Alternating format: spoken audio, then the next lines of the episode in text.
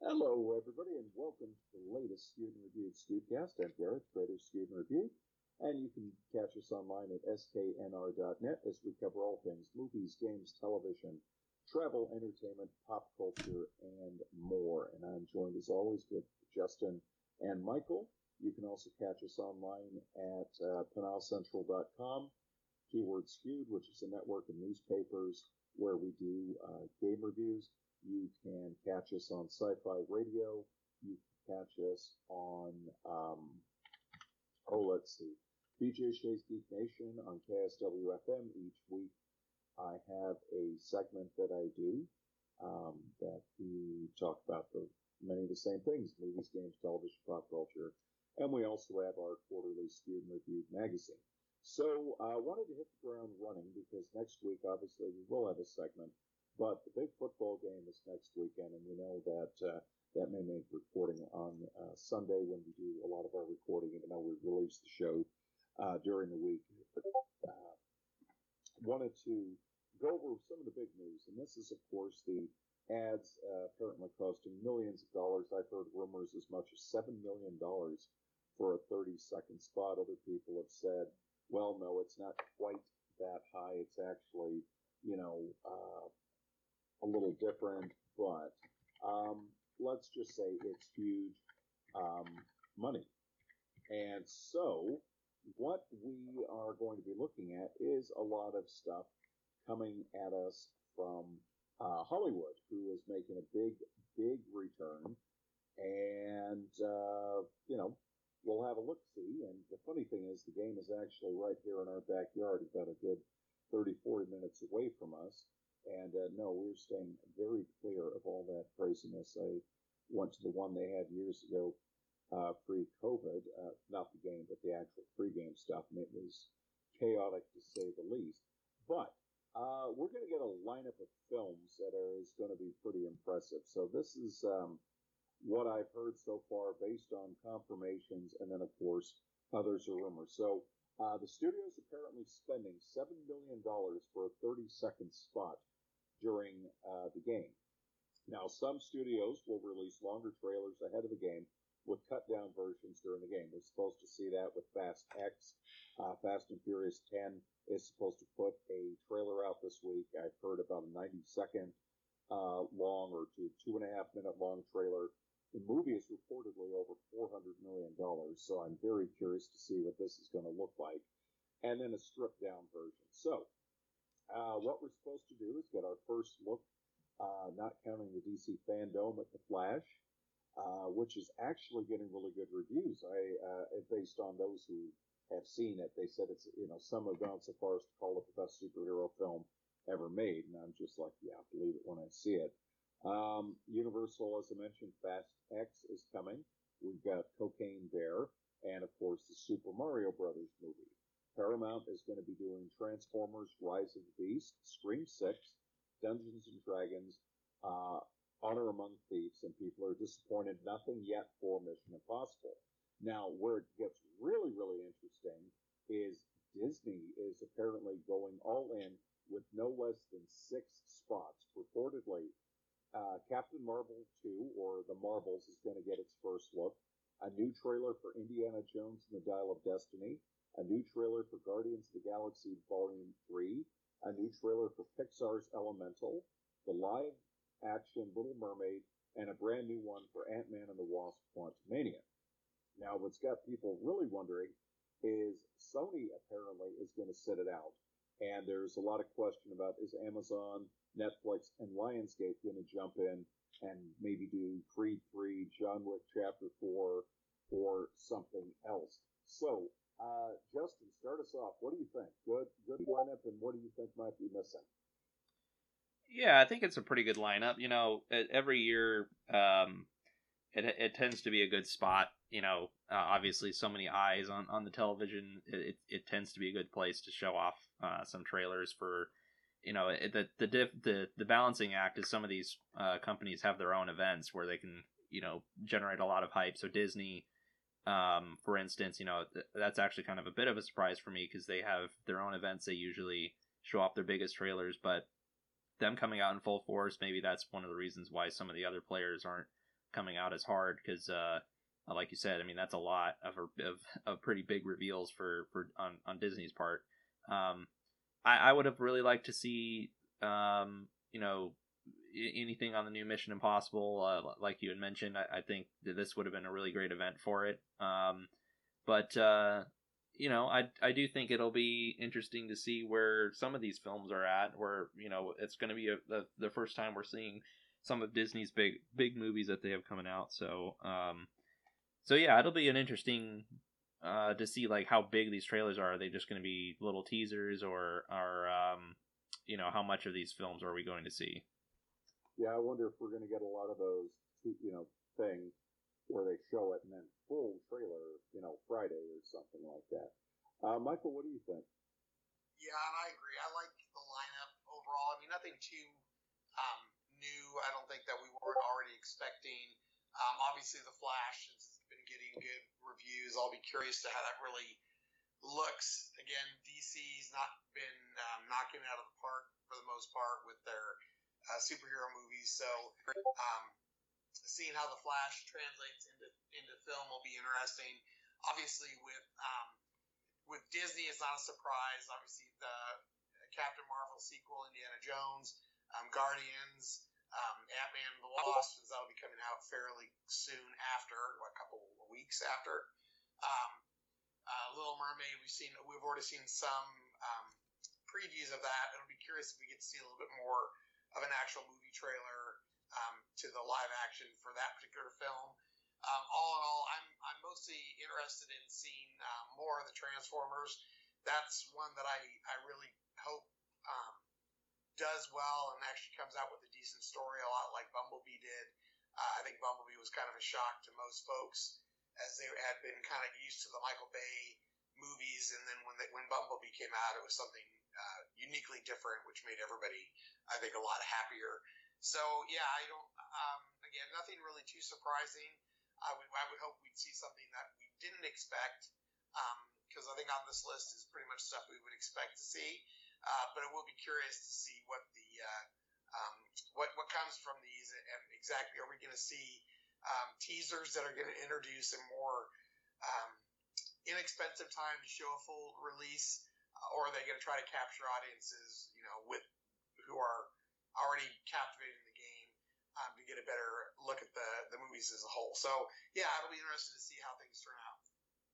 Yeah, I think uh, also, let's not forget TV. I would be shocked if Disney doesn't uh, look at that as an opportunity to do a Mandalorian season three trailer, since that's coming in March.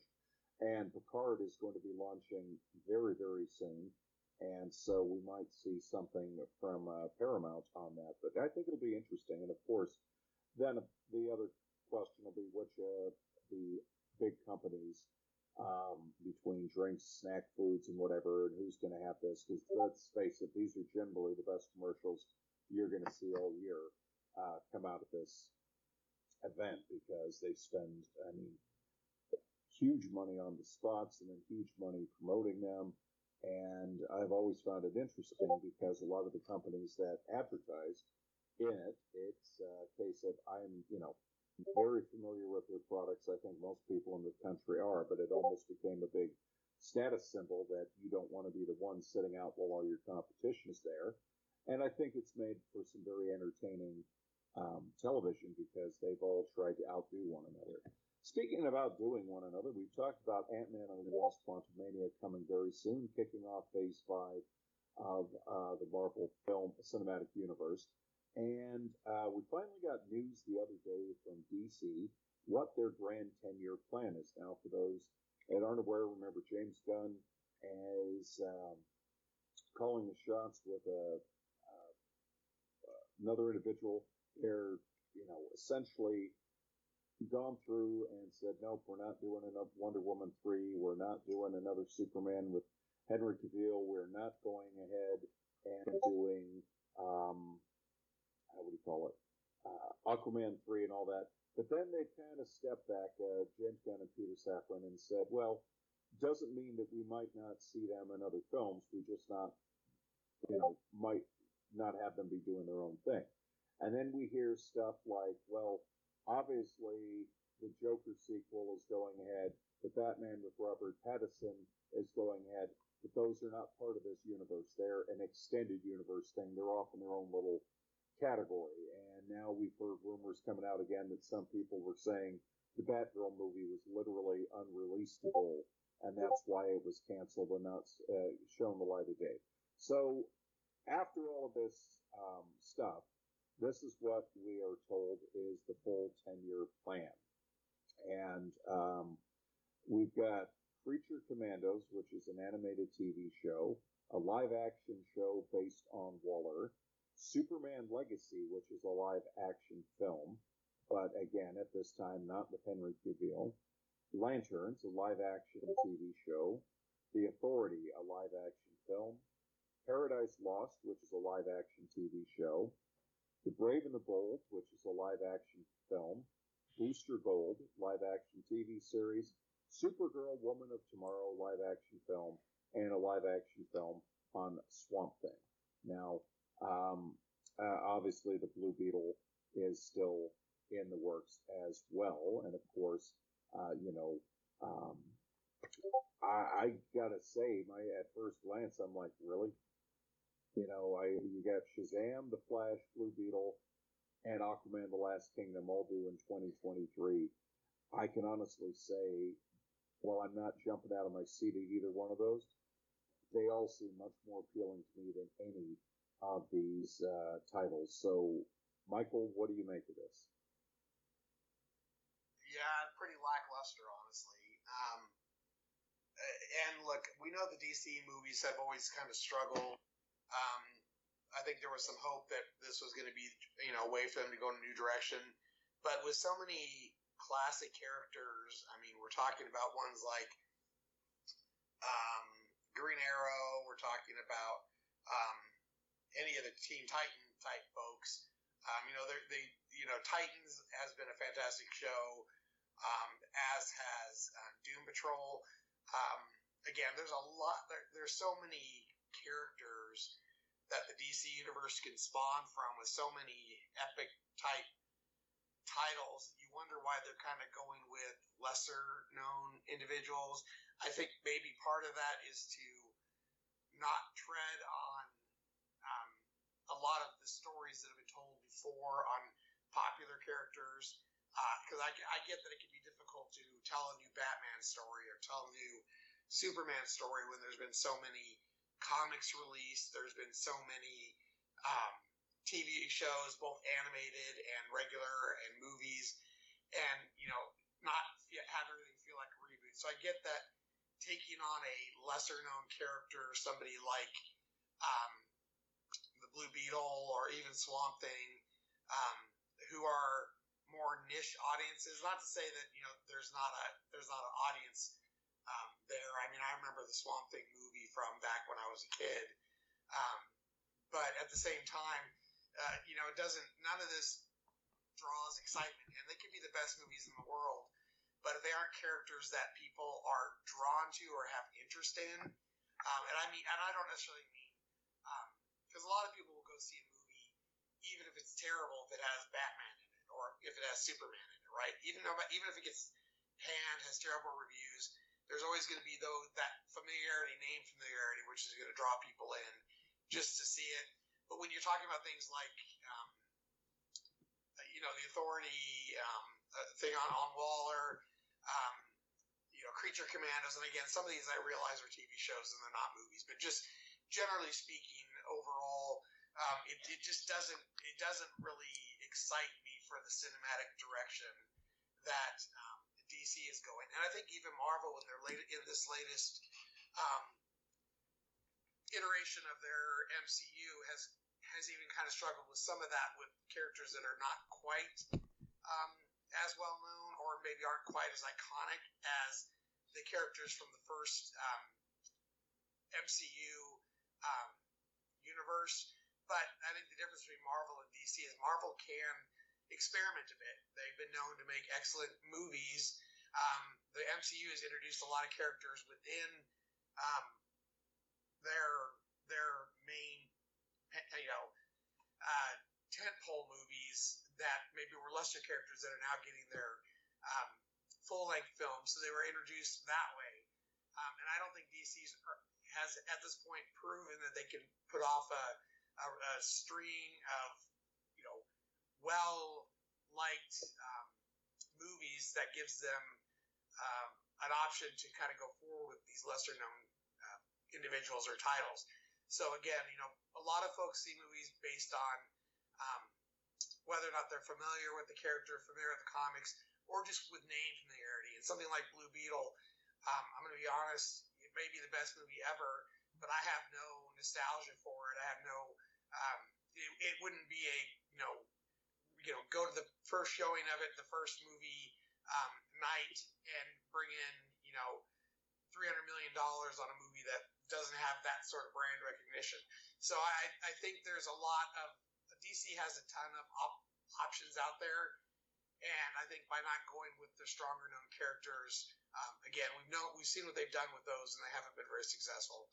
Um, so I understand again pivoting to try to take a a more diverse approach, but I think at this point that's not going to do them any favors. And Justin, your take, please.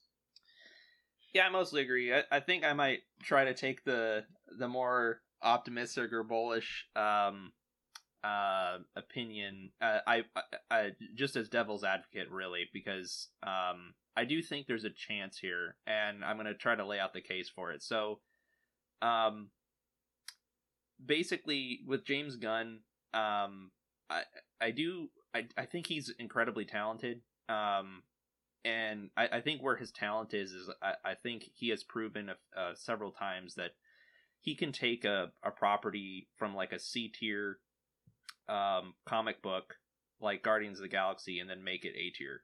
Um, Marvel has done this several times where um, they take properties that are very very unknown, very niche, um, that do- that doesn't have like a huge following. Um, it, even the MCU when it started um, you know, a lot of the, the characters they launched with, uh, at the time they they were not nearly as as notable. They were notable amongst comic book fans, of course, but amongst the general public, um, you know, comic book movies weren't weren't quite in the same um, places they are now.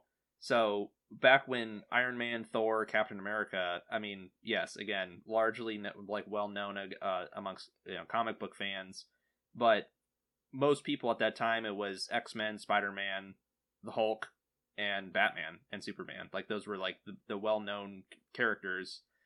Uh you know the mcu kind of changed the the landscape uh, quite a bit. And i think james gunn did it um you know prove prove that he could basically do a uh a tier uh movie with with basically totally unknown comic book property. Like before Guardians of the Galaxy came out, I just distinctly remember thinking there's no way that they're going to be able to pull this off. It's a talking tree and a talking raccoon uh, in space. Like there's no way he's going to pull this off. It's it, you know, I was I was not bullish on that movie when it came out. Um, you know, I I thought that you know people would go see it. Some people would go see it, but it wasn't going to make any money. But I was obviously way wrong on that. Um, so I do think you know he has the potential to to pull this off. I think, but uh, I will say the the the right approach probably would have been to take some more conventional characters and then try to uh,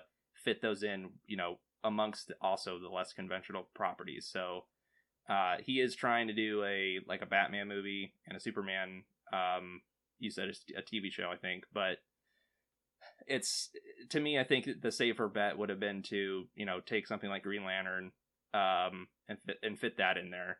Uh that way it was uh you know a bit of a mix rather than something that just seems totally risky. Um so i think there's a chance here. It's just i, I think there could have been a better approach. Plus plus you know i think the other thing uh, most people were were looking for was a clean break and it doesn't really seem like this is a clean break no, it doesn't. And it just seems like you have to wonder. And, you know, the problem with this is we know how, I, I just don't, I don't buy it for a minute. And you, I wonder about the wording in their deals because how many times have we heard about people coming in with their long term plan at DC and they announce all these films and then something comes out and bombs or doesn't live up to expectation, and the whole plan gets thrown out the window. So what happens if, you know, Shazam Fury of the Gods, which I know isn't his thing, but nonetheless, let's assume it comes out and it does about $400 million. Well, guess what? That's what the Shazam films and that's what Black Adam have done. That's not going to be enough to get everyone jumping up and down and excited over things. And then let's assume the next thing comes out and it doesn't do as well. So they can clear these slate of films and say, oh, okay, but let's all also remember the Flash apparently is a $200 million movie. And you've got a star that they're trying to hide uh, and saying, oh, well, they are working on their problems and they're getting everything straightened out. Bottom line, though, is not sure that's uh, someone that they want out on the press and publicity tour hyping up the film. So what if it does come out with mixed reviews and lukewarm box office? Then all of a sudden you have to look at all these films and say, hmm, gee, are we really, really, really going to invest $200 million in some of these films? And meanwhile, let's look at the other side. I think we can pretty much safely say Marvel will be rattling off 700 million to 1 billion dollar movies over and over and over, all the way leading up to the next Avenger films. That's got to be a real hard uh, act to uh, follow, especially when, I mean, let, us be honest, if I'm not mistaken, the highest grossing DC film uh, would be, if I'm not mistaken, I believe it's Batman versus Superman. And that was about $700 million, which would stick it uh, just beyond the maligned Eternals to give you an idea where it uh, fits in the grand scheme of things. So, you know, it does definitely um, put things in context. Uh, moving forward from that, we had news that Star Wars Jedi Survivor has uh, gone gold, but at the same time, the uh, powers that be have said that they're going to spend the next few weeks uh, squashing bugs on it. Now, I thought that was interesting because it won gold ahead of its uh, anticipated release time frame, at least in the time frame that I would think they could use to squash the bugs. Uh, and now we got another six weeks delayed till April 28th. But when I looked a little deeper, I said, hmm, isn't that funny? Star Wars Celebration London, April 7th through 10th. Almost seems to me like a uh, convenient way for them to make sure the game doesn't come out before the celebration and thereby using it as a platform to hopefully uh, increase some pre-orders or at least sales and hype by doing a stage event and maybe uh, releasing a new look at it and perhaps having some of the stars from the game come out. Uh, Justin, start us off on this. What do you think? yeah, so it seems like some kind of weird communication there. Because uh, to me, it doesn't really seem like it actually has gone gold if there are, if there are bugs. So if uh, you know a game going gold is supposed to mean it's done and it's supposed to be you know releasable, but if they immediately turn around and say uh, we're going to delay this six weeks to to address bugs.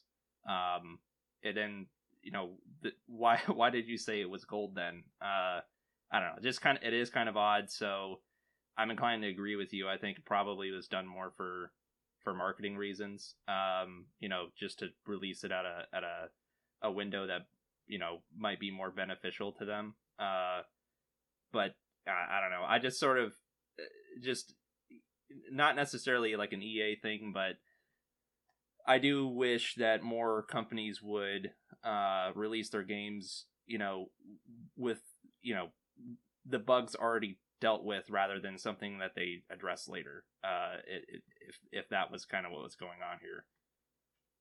And Michael, your take, please. Yeah, I mean, I I've always said I prefer they push back a release date than try to make a release day and then patch the bugs later. So it could simply mean that they're during playtesting, during uh, you know additional run throughs um, leading up to their announcement, that they did come across some game breaking things that they need to address, or um, I don't know what sort of playtests they've gone through before uh, making it go gold, but maybe there were certain areas of the game where um, they just didn't feel were going to do well. Uh, personally, I wish they had just pushed it to May 4th for instead of April 28th and release it on Star Wars Day.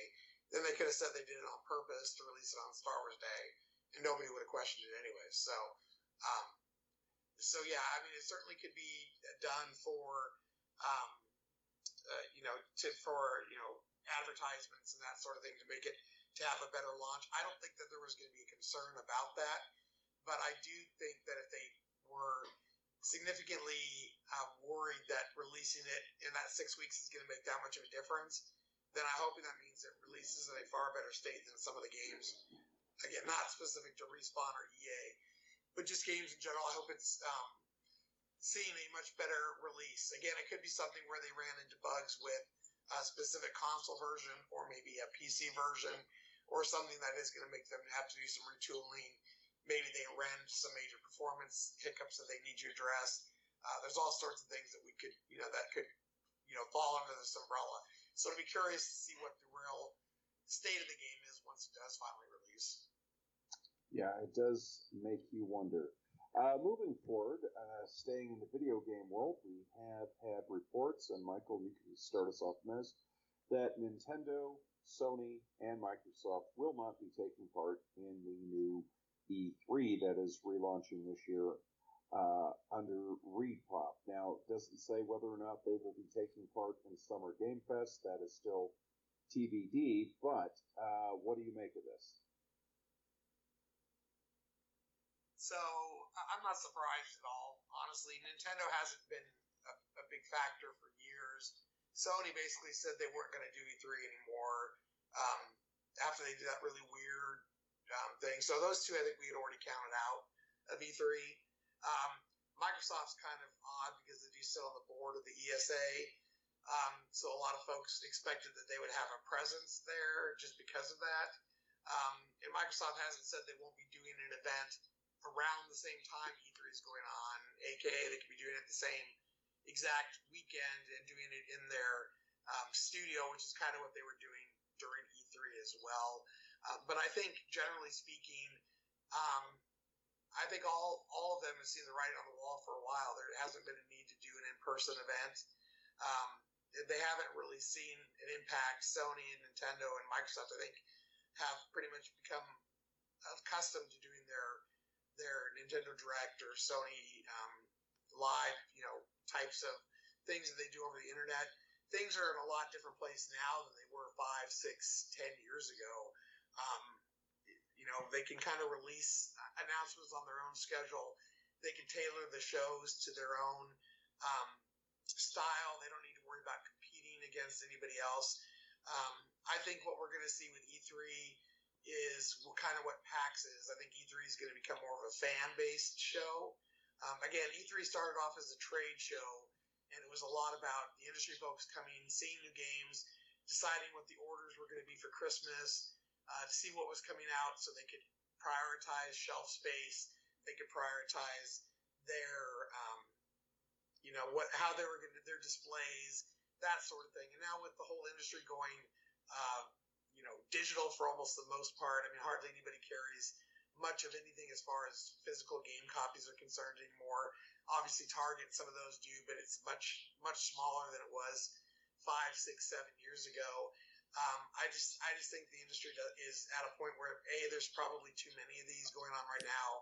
Um, Microsoft, if they wanted to, could roll it into um, a QuakeCon or something else like that and have their own show alongside you know Bethesda, id, and their properties.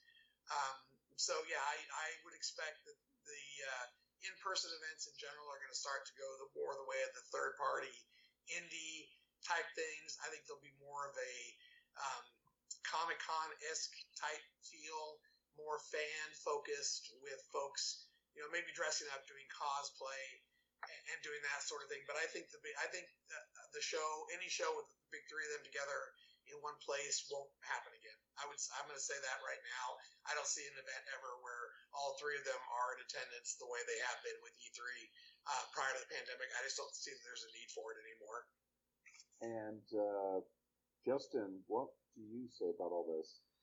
Yeah, I think Michael definitely nailed it. I think, you know, I think it would have been a big deal if they had convinced the three to show up.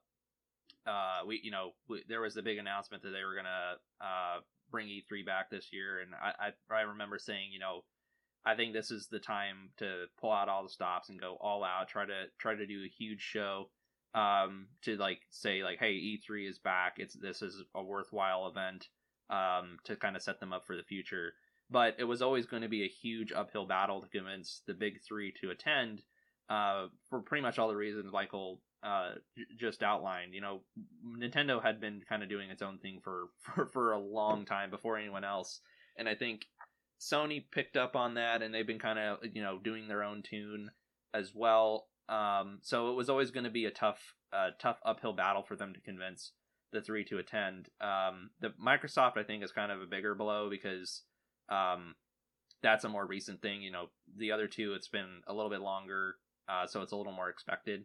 Um, you know, that said, I think what they could maybe bank on is, uh, and you know, something that I just hope, you know, personally, I I hope that uh, the three actually have events around the time of E3, and that way it can kind of be kind of you know synonymous with it. If, you know, maybe they're not at the event, but Nintendo usually traditionally has something you know around the E3 timeframe anyway, like same week or week after, and that way you know pe- in people's minds, you know maybe it wasn't at E3, but people will still associate big big reveals, um, you know, for the first week of June. Um, that's that's hopefully you know if they can't convince the three to show up in person, maybe they can convince them to you know hold their events around the same time. That way people can still kind of you know in their minds think, oh, okay, E3 is a, kind of a big deal. There's big big reveals that happen around that time because that's really what E3 has been known for. Um, you know, since I started paying attention to it, is that you know it's the big reveal show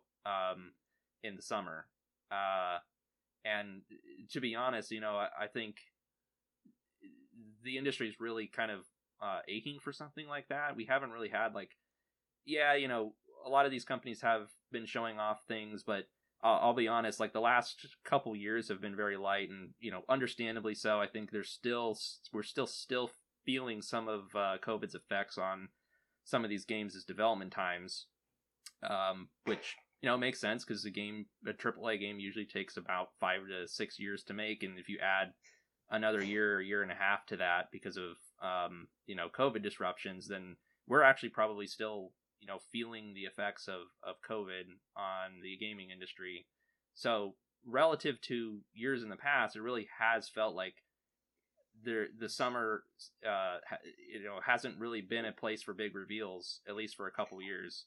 Um, so I'm hoping that they can find someone else, uh, e- either convince the three to have some kind of big big show around the same time, or if they can't, then at least you know try to convince some of the other publishers to uh, to show off something big around the same time. Because otherwise, um, like Michael said, that the only thing that's left for E3 to really be is a, is a um, you know a convention for uh, for fans.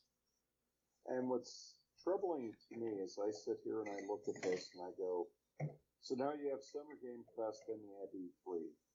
And you know there's competition, you know there's going to be priorities. How many of these companies are going to come out and say, and take part in the live event, but we're going to give you a trailer? And then how many of them are going to say, in the week between Summer Game Fest and E3, as you guys stated, we're going to do our own showcase? And I think E3 is trying to kind of mitigate this by saying, hey, you remember those showcases we would have in the, you know, the Saturday and Sunday, or, well, excuse me, Saturday, Sunday, Monday, if I'm not mistaken, before they opened the doors, uh, you would have the Microsoft showcase, and Sony had their showcase traditionally on Monday. Um, let's see, Ubisoft would have one, Devolver would do one, and EA used to have one. Then they went off did their own thing, and then Bethesda had their big showcases.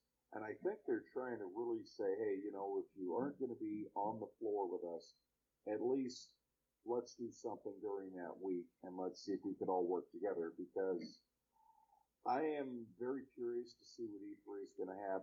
I am concerned that it is going to uh, become like what PAX has become the last couple of years. And we've had, uh, I mean, we used to go up all the time before the pandemic. And now we have not done it to Seattle. We just let the local staff take care of it. Because you know it, it's very small indie groups. We have staff saying they're walking through the entire floor in about an hour and change, both both levels of it. Um, you know, the meetings are there. We've got a group going to PAX East, but it's like, you know, when you're used to spending time at the Sony booth, when you're used to spending time at Microsoft, Warner Brothers, um, Bethesda, Sega, and you know now you're dealing with small independent and you know European companies that are making these retro titles that doesn't have the same appeal. That does not generate traffic. That does not generate a lot of interest. And so, you know, I, I think that's going to be a huge thing for people. And of course, you know, you, you look at the whole Microsoft thing. That that is massive because that's not just Microsoft. That's potentially Bethesda. That is potentially Activision. That is potentially Blizzard. That's a pretty big hit to have your thing. I mean, and then we have to sit there like we did in 2019, Michael, and say, well, God, I, you know, I sure hope, uh, I sure hope Warner Brothers and uh, Ubisoft are going to be there. Otherwise, wow, this is going to be an indie showcase. You know, let's hope THQ shows up and things like that because, yeah, it, it, you know, you go, that's part of the job, but there, there's a huge difference between where we were in 2017 and 2018, where that was the be all end all, and everybody and everything was there with their with their stuff, and now it's like, hmm, gee. So hopefully better news ahead on that. The final thing I wanted to talk about this week is that we are hearing rumors, and I want to stress this 100%. I talked about this on radio the other day. Rumors that the next Far Cry game is actually going to be Far Cry Games. Apparently, the next game, which may indeed be Far Cry 7, or the next uh, game in the series, is going to be set in the Alaskan wilderness. And the other rumor we hear is that a second game has essentially split off from this, and this is a multiplayer centric Far Cry. Now, remember, the only Far Cry with a in recent memory with re, you know with any kind of multiplayer was Far Cry 5, which kind of had some co-op and challenge missions. So I'm told, think about some of the Call of Duty stuff, uh, not battle royale per se, but more like uh, the Call of Duty multiplayer aspects. This is what they would have. So, Michael, what do you make of this? Well, I like the Alaska wilderness. I, I think it's good to get out of the desert and the jungle for a change. Um, yes, I know they did the Pacific Northwest area in the U.S. before, but um, I kind of like, especially for a game that's kind of, I wouldn't say it's a survival game, but it has kind of been more focused on environmental in addition to um, you know the, the the fighting and everything else and the stories. I think that's a pretty good um, idea for them to kind of to do a little bit more focus on on that particular area. I think it's been a little bit unexplored, so I'm excited about that. As far as multiplayer with um, Far Cry, not not terribly interested in that to be honest. Um, like, I'm kind of at a point, I think, with shooters in general that you know, multiplayer in one is multiplayer in pretty much all of them for most part. Um, you would have to have some sort of real, I don't know, something that would really be some sort of niche catch to kind of bring me in versus being another clone of, say, a Battlefield or or, or Call of Duty um, or any of those. You know, because I think you know Fortnite um, kind of started with its build mechanic and, and, went from there. And then obviously PUBG was all about the, you know, last to survive kind of thing. So it would have to have some sort of draw that would actually, I think, be an interesting take on it that would set it apart from the numerous other multiplayer shooter type games that are out there. But yeah, it'll be interesting to see what hap- what comes of it. And Justin, what do you think? Yeah, I agree. Um, you know, Far Cry has always been what's interesting about it is its setting, right? So that's kind of what they. Uh, I want I don't want to say gimmick, but the the thing that's really kind of been Far Cry's thing for a while has been it's you know what setting is it going to be in and who the villain who is the villain going to be uh is is usually kind of what they sell the Far Cry games on. Um, it doesn't surprise me a lot. I find it kind of curious, but it doesn't surprise me a lot that they're doing two games at once. Uh, I don't know. They kind of did this with Assassin's Creed, where they had that a big event. They announced like I don't know, 10 Assassin's Creed games at the same time. Um, so uh, doing two at, at once, I find kind of interesting because you would think you would just you know do one game that has a multiplayer component, but maybe there's something, you know, maybe there's enough difference between these two games and on a fundamental level to kind of justify them being two separate uh, two separate games, two separate products. So I'm curious, you know, like Michael, I'm I'm I'm very interested in, in how they kind of pull off the Alaska setting. Uh, that sounds more interesting to me. I'm I'm like him in that um, you know, I, I haven't played an Ubisoft multiplayer game in quite some time. I, I know some of them are, are very popular. I've heard good things about Rainbow Six, but you know, uh, it's it's I guess it's just a taste thing. There's only I only have you know enough really time and, and room for only a very small amount of multiplayer games at once. So, um, I'm I'll I'll be interested to see what they do. You know, I'm interested. Um, you know, they, they do have some creative ideas every now and then, so I'm I'm curious to see how you know if, if there's something unique about it. But um, but I guess we'll have to kind of see on on uh, on what exactly they're doing and uh, and yeah, I just I guess more interested in the single player game and and what they're uh, what they're doing with the Alaska setting. Well, that sounds really interesting, and I can't wait. Now, the rumor I heard was 2025, so obviously we've got a ways to go, but it might be nice to hopefully start getting some more gaming news. And of course, this week we're going to see the rollout of um, some new titles. So I know everybody is going to be eagerly looking forward to the new movie trailers and uh, the Hogwarts Legacy game and some other things that are coming. And until next week, everybody, take care, and we will talk to you very soon.